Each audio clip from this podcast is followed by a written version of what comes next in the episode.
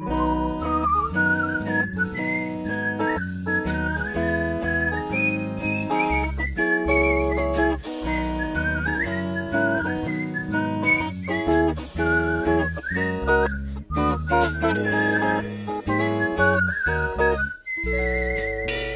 Campus-SpezialistInnen.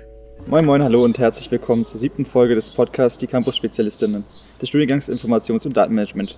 Mein Name ist Elias und an meiner Seite natürlich wieder mein guter Freund und Podcastpartner Tim Krause. Tim, mein Lieber, wie geht es dir? Wir haben uns ja schon nun länger nicht mehr gesprochen. Ähm, was ist so passiert? Plauder doch mal ein bisschen aus dem Nähkästchen. Ja, was ist so passiert? Gerade vielleicht äh, nach der letzten Folge. Ich glaube, die haben wir ja im Juni aufgenommen. Jetzt befinden wir uns hier im äh, Ende Oktober im herbstlichen äh, Campus der Fachhochschule Potsdam.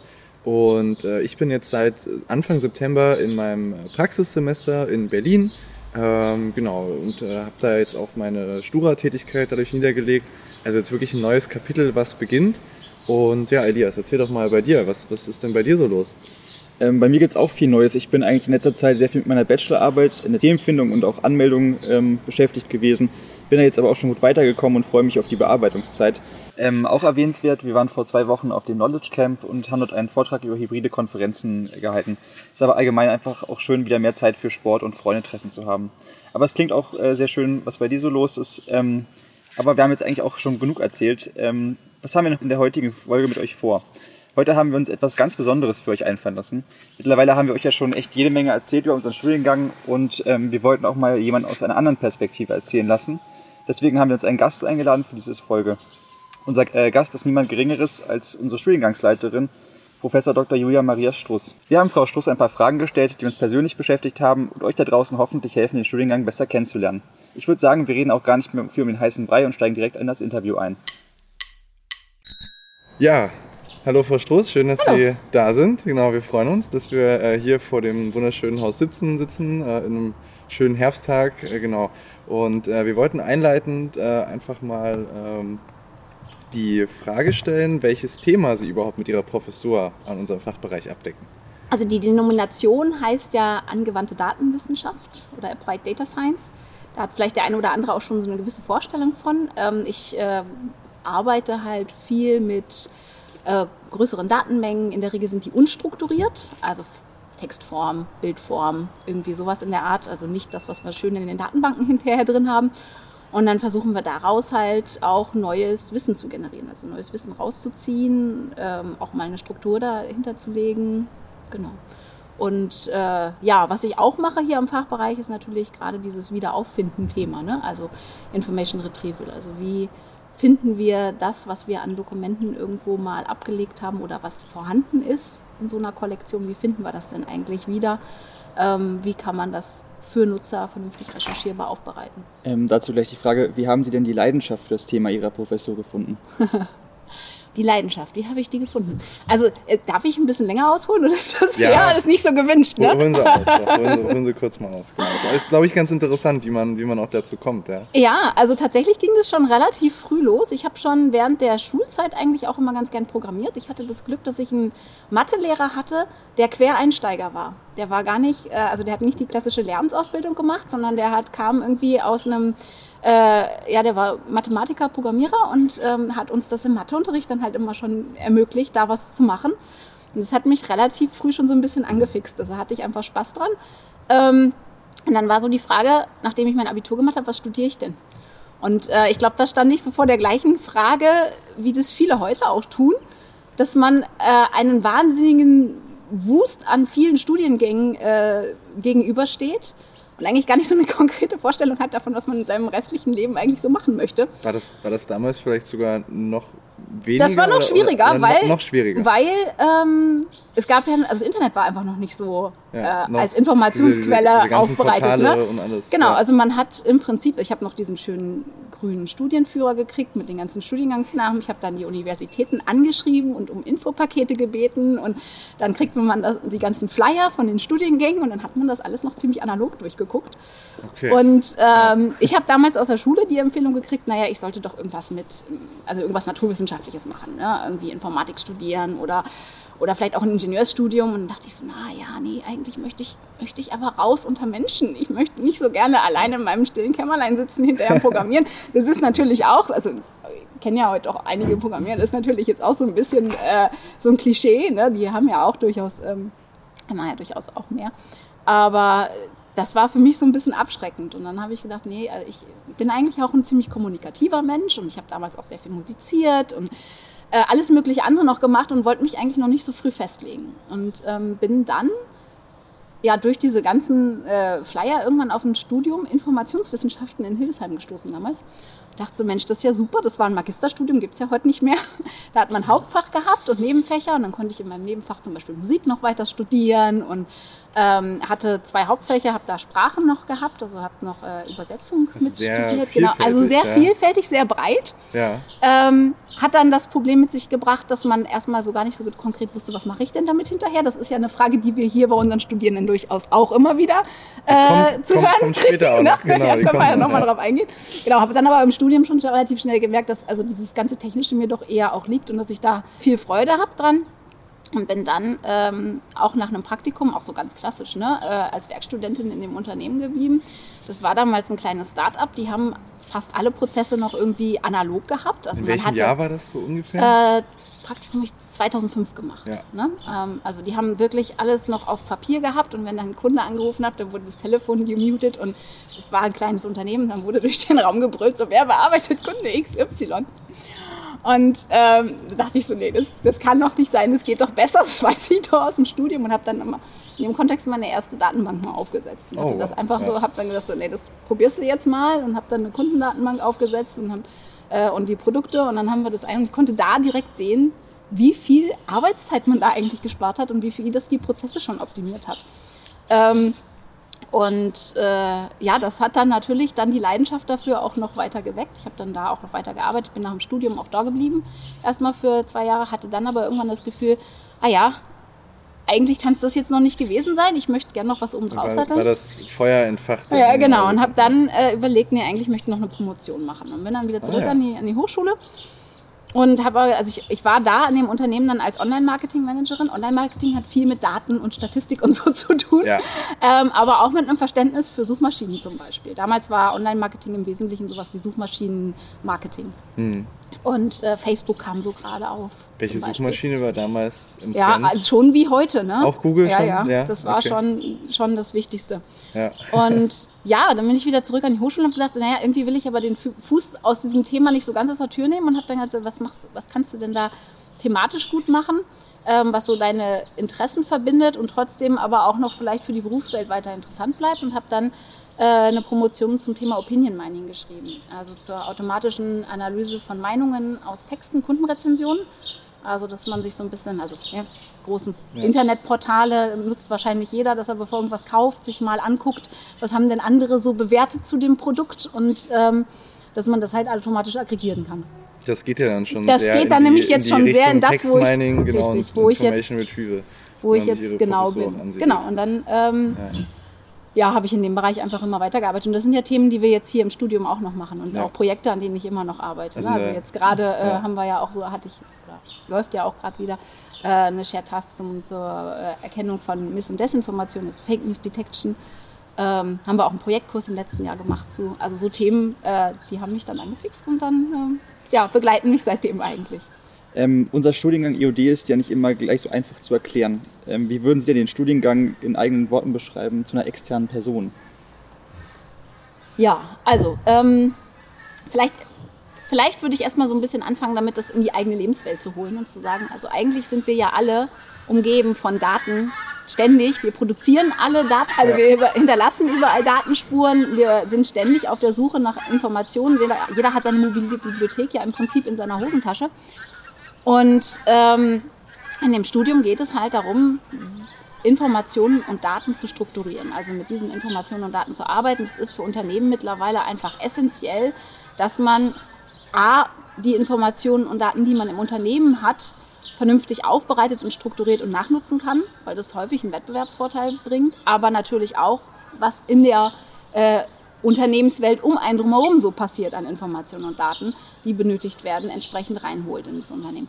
Ähm, und diese in, auf der einen Seite technologische Herausforderung, das Ganze zu strukturieren und auffindbar zu machen und auf der anderen Seite aber auch ein großer kommunikativer Teil, nämlich mit den Menschen zu sprechen, die hinterher mit diesen ganzen äh, technologischen Produkten ja dann arbeiten sollen oder die Prozesse, die man äh, denen dann so schön gestaltet hat, das stülpt man ja nicht einfach über, sondern das entwickelt man ja dann doch auch nach Bedarf und nach Rücksprache.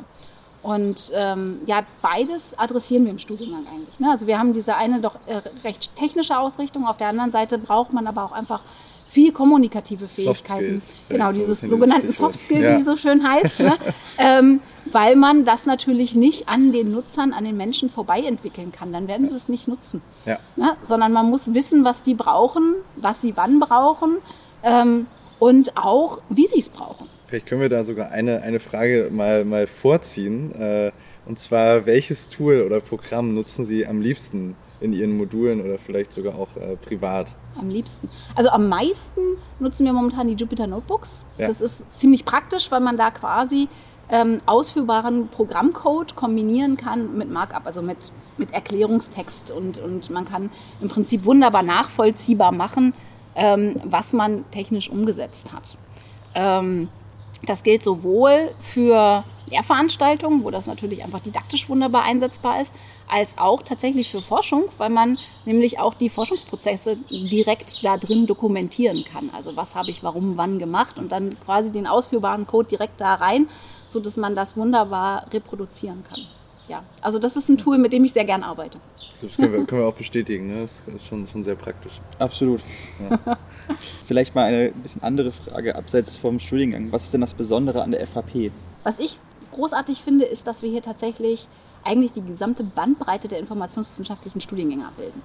Also wir haben ja nicht nur Information- und Datenmanagement, sondern wir haben ja auch den Abstiefstudiengang und Bibliothekswissenschaft und einen entsprechenden Master den wir jetzt ja dann neu konzipieren werden. Äh, der läuft jetzt gerade aus.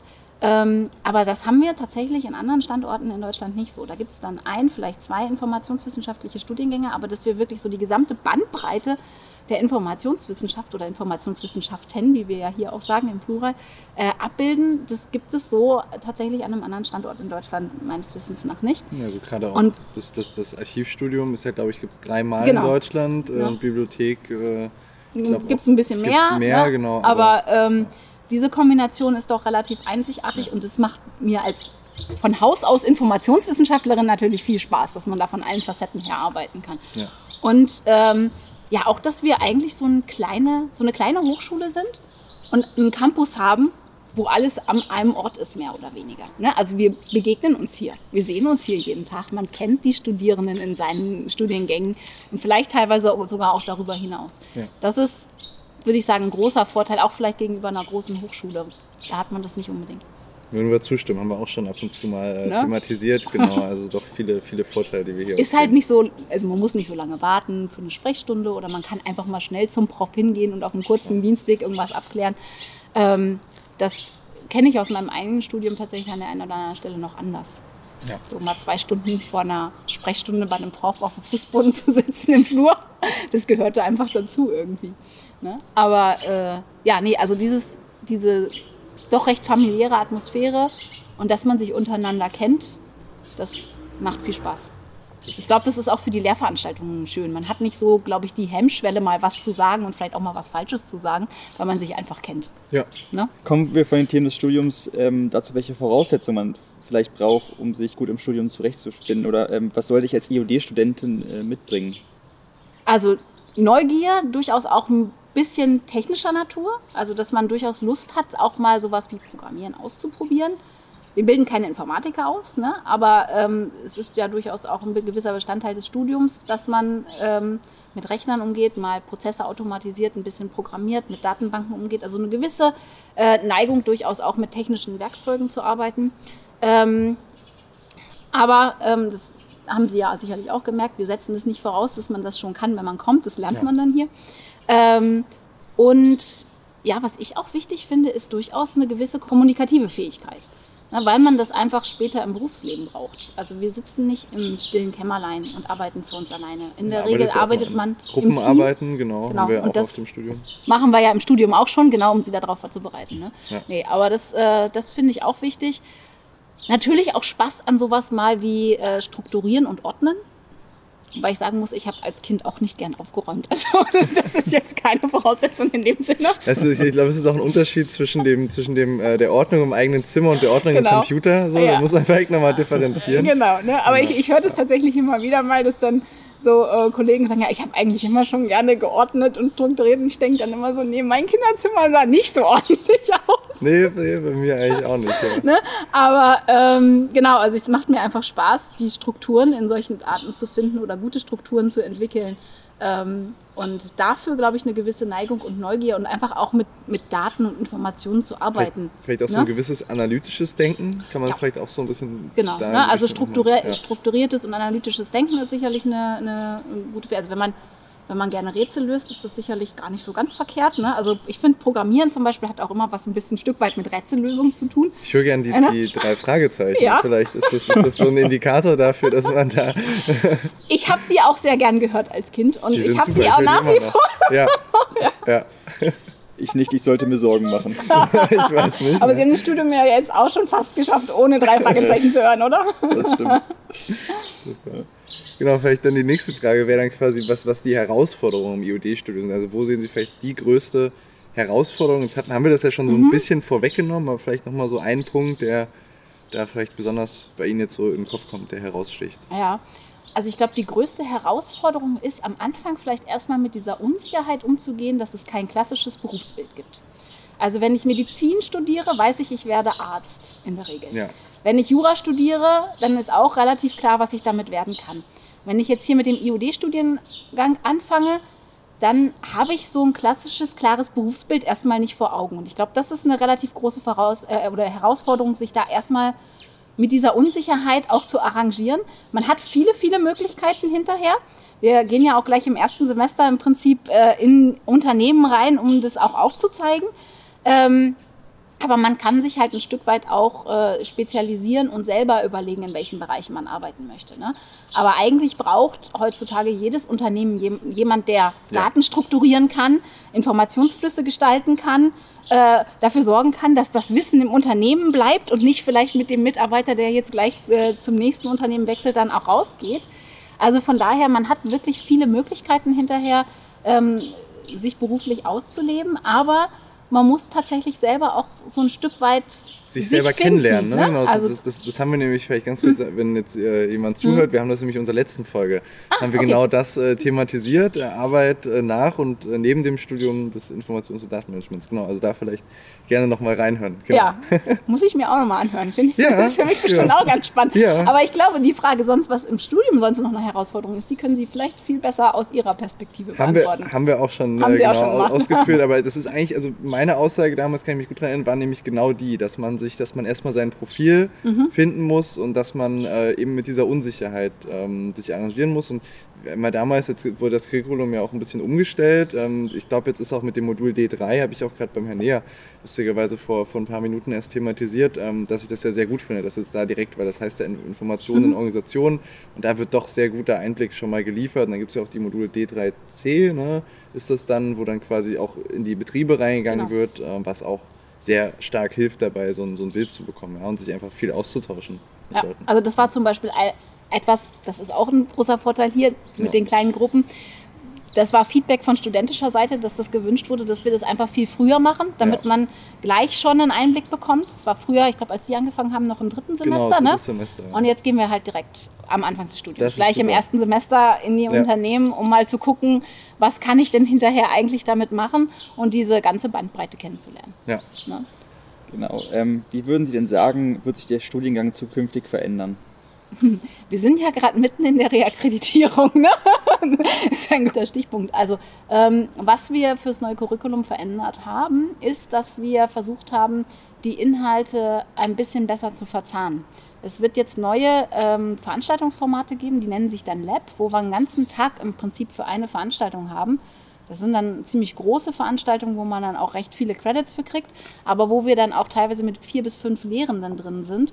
Ähm, nicht alle immer die ganze Zeit, sondern dann immer jeder nach Expertise und dass wir aber mal zum Beispiel ein Thema von Anfang bis Ende bearbeiten. Also das war zum Beispiel von der Konzeption eines Informationssystems, von der Anforderungsanalyse über die Datenstrukturen, die man braucht, bis hin zur Implementierung und Evaluation des Ganzen. Ähm, und auch wie, wie führe ich sowas denn eigentlich ein, mal an einem Beispiel komplett durcharbeitet und nicht so in einzelnen Veranstaltungen, die diese Sachen individuell und vielleicht auch ein bisschen losgelöst voneinander bearbeitet, sondern dass wir das quasi ja viel besser verzahnen. Das klingt, das klingt äh, ziemlich gut. Hätte ich auch gerne mal mitgenommen. ja.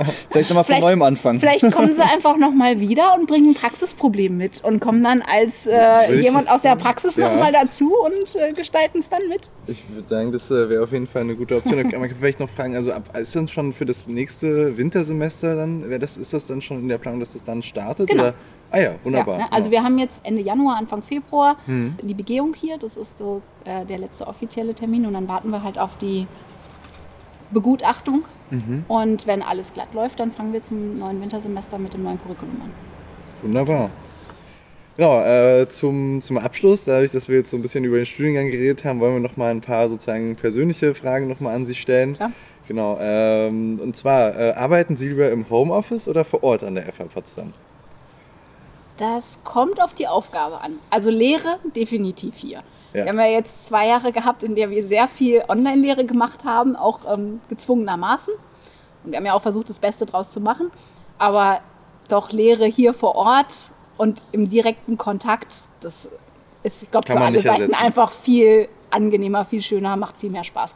Wenn ich mal was lesen muss oder ein Paper schreibe oder sowas, das mache ich tatsächlich lieber im Homeoffice. Da gibt es weniger Unterbrechungen.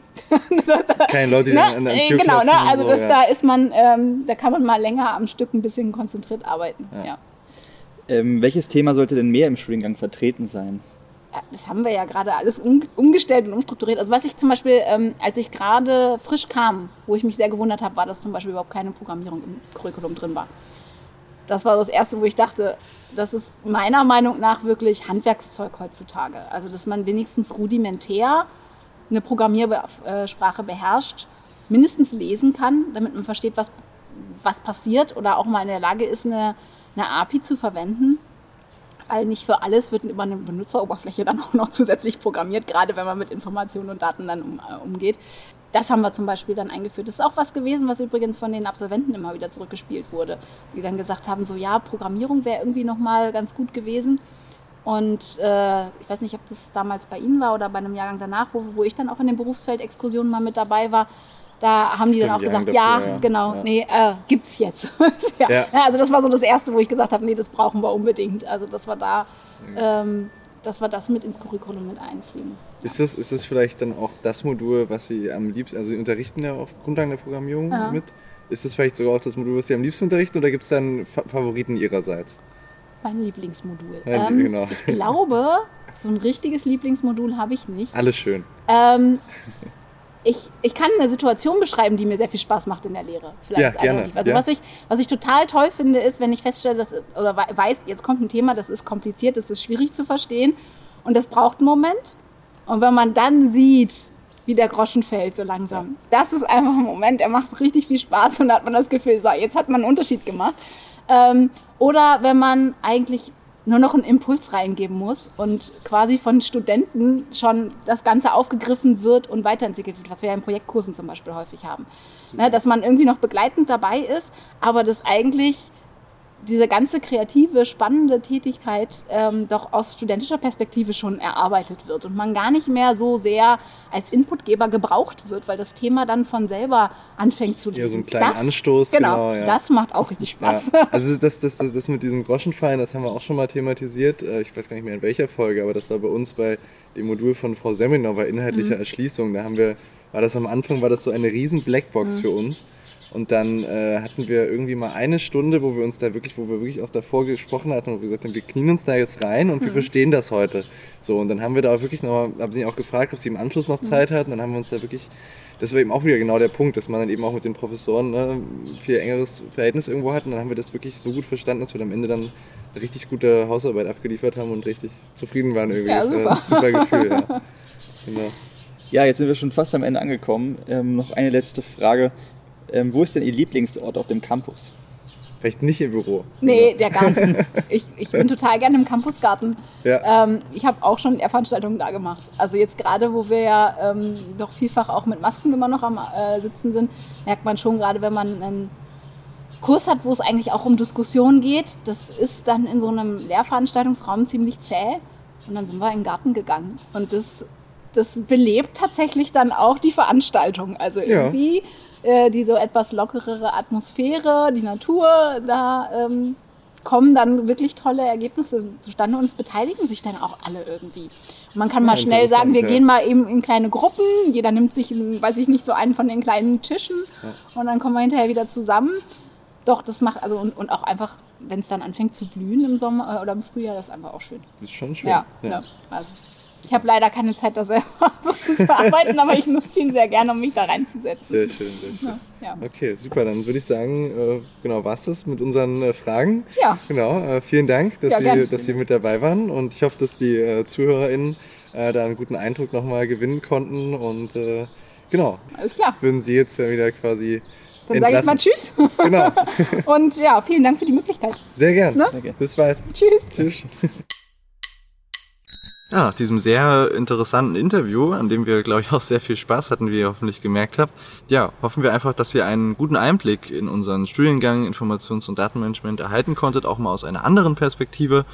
Und ja, ich würde sagen, wir sehen uns dann bald schon wieder, dann zur letzten Folge äh, unserer Podcast-Reihe, in dem wir nochmal so ein bisschen äh, die Geschehnisse unseres Studiums äh, zusammenfassen werden und einfach nochmal einen runden Abschluss finden. Genau, wenn ihr dazu noch Fragen habt oder wir heute nicht alle eure Fragen zum Studieren an der FH Potsdam beantworten konnten oder ihr noch ganz andere Fragen habt, schreibt uns gerne an campusspezialisten.fh-potsdam.de oder hinterlasst einen Kommentar. Wir beantworten eure Fragen in der nächsten Folge. Bis dahin, macht's gut Macht's und gut. ja, ciao. Tschüss. Das war ein Podcast der Campus-SpezialistInnen der Fachhochschule Potsdam. Produktion und Realisation, zentrale Studienberatung der Fachhochschule Potsdam, Johann Frederik Paul und Zoe Rahnfeld. Redaktion Tim Krause und Elias Teut. Artwork Karl Linz. Danke auch an Gordon Barsch und Maria Büthoff für den Jingle. Eine Produktion der Campus-SpezialistInnen 2022.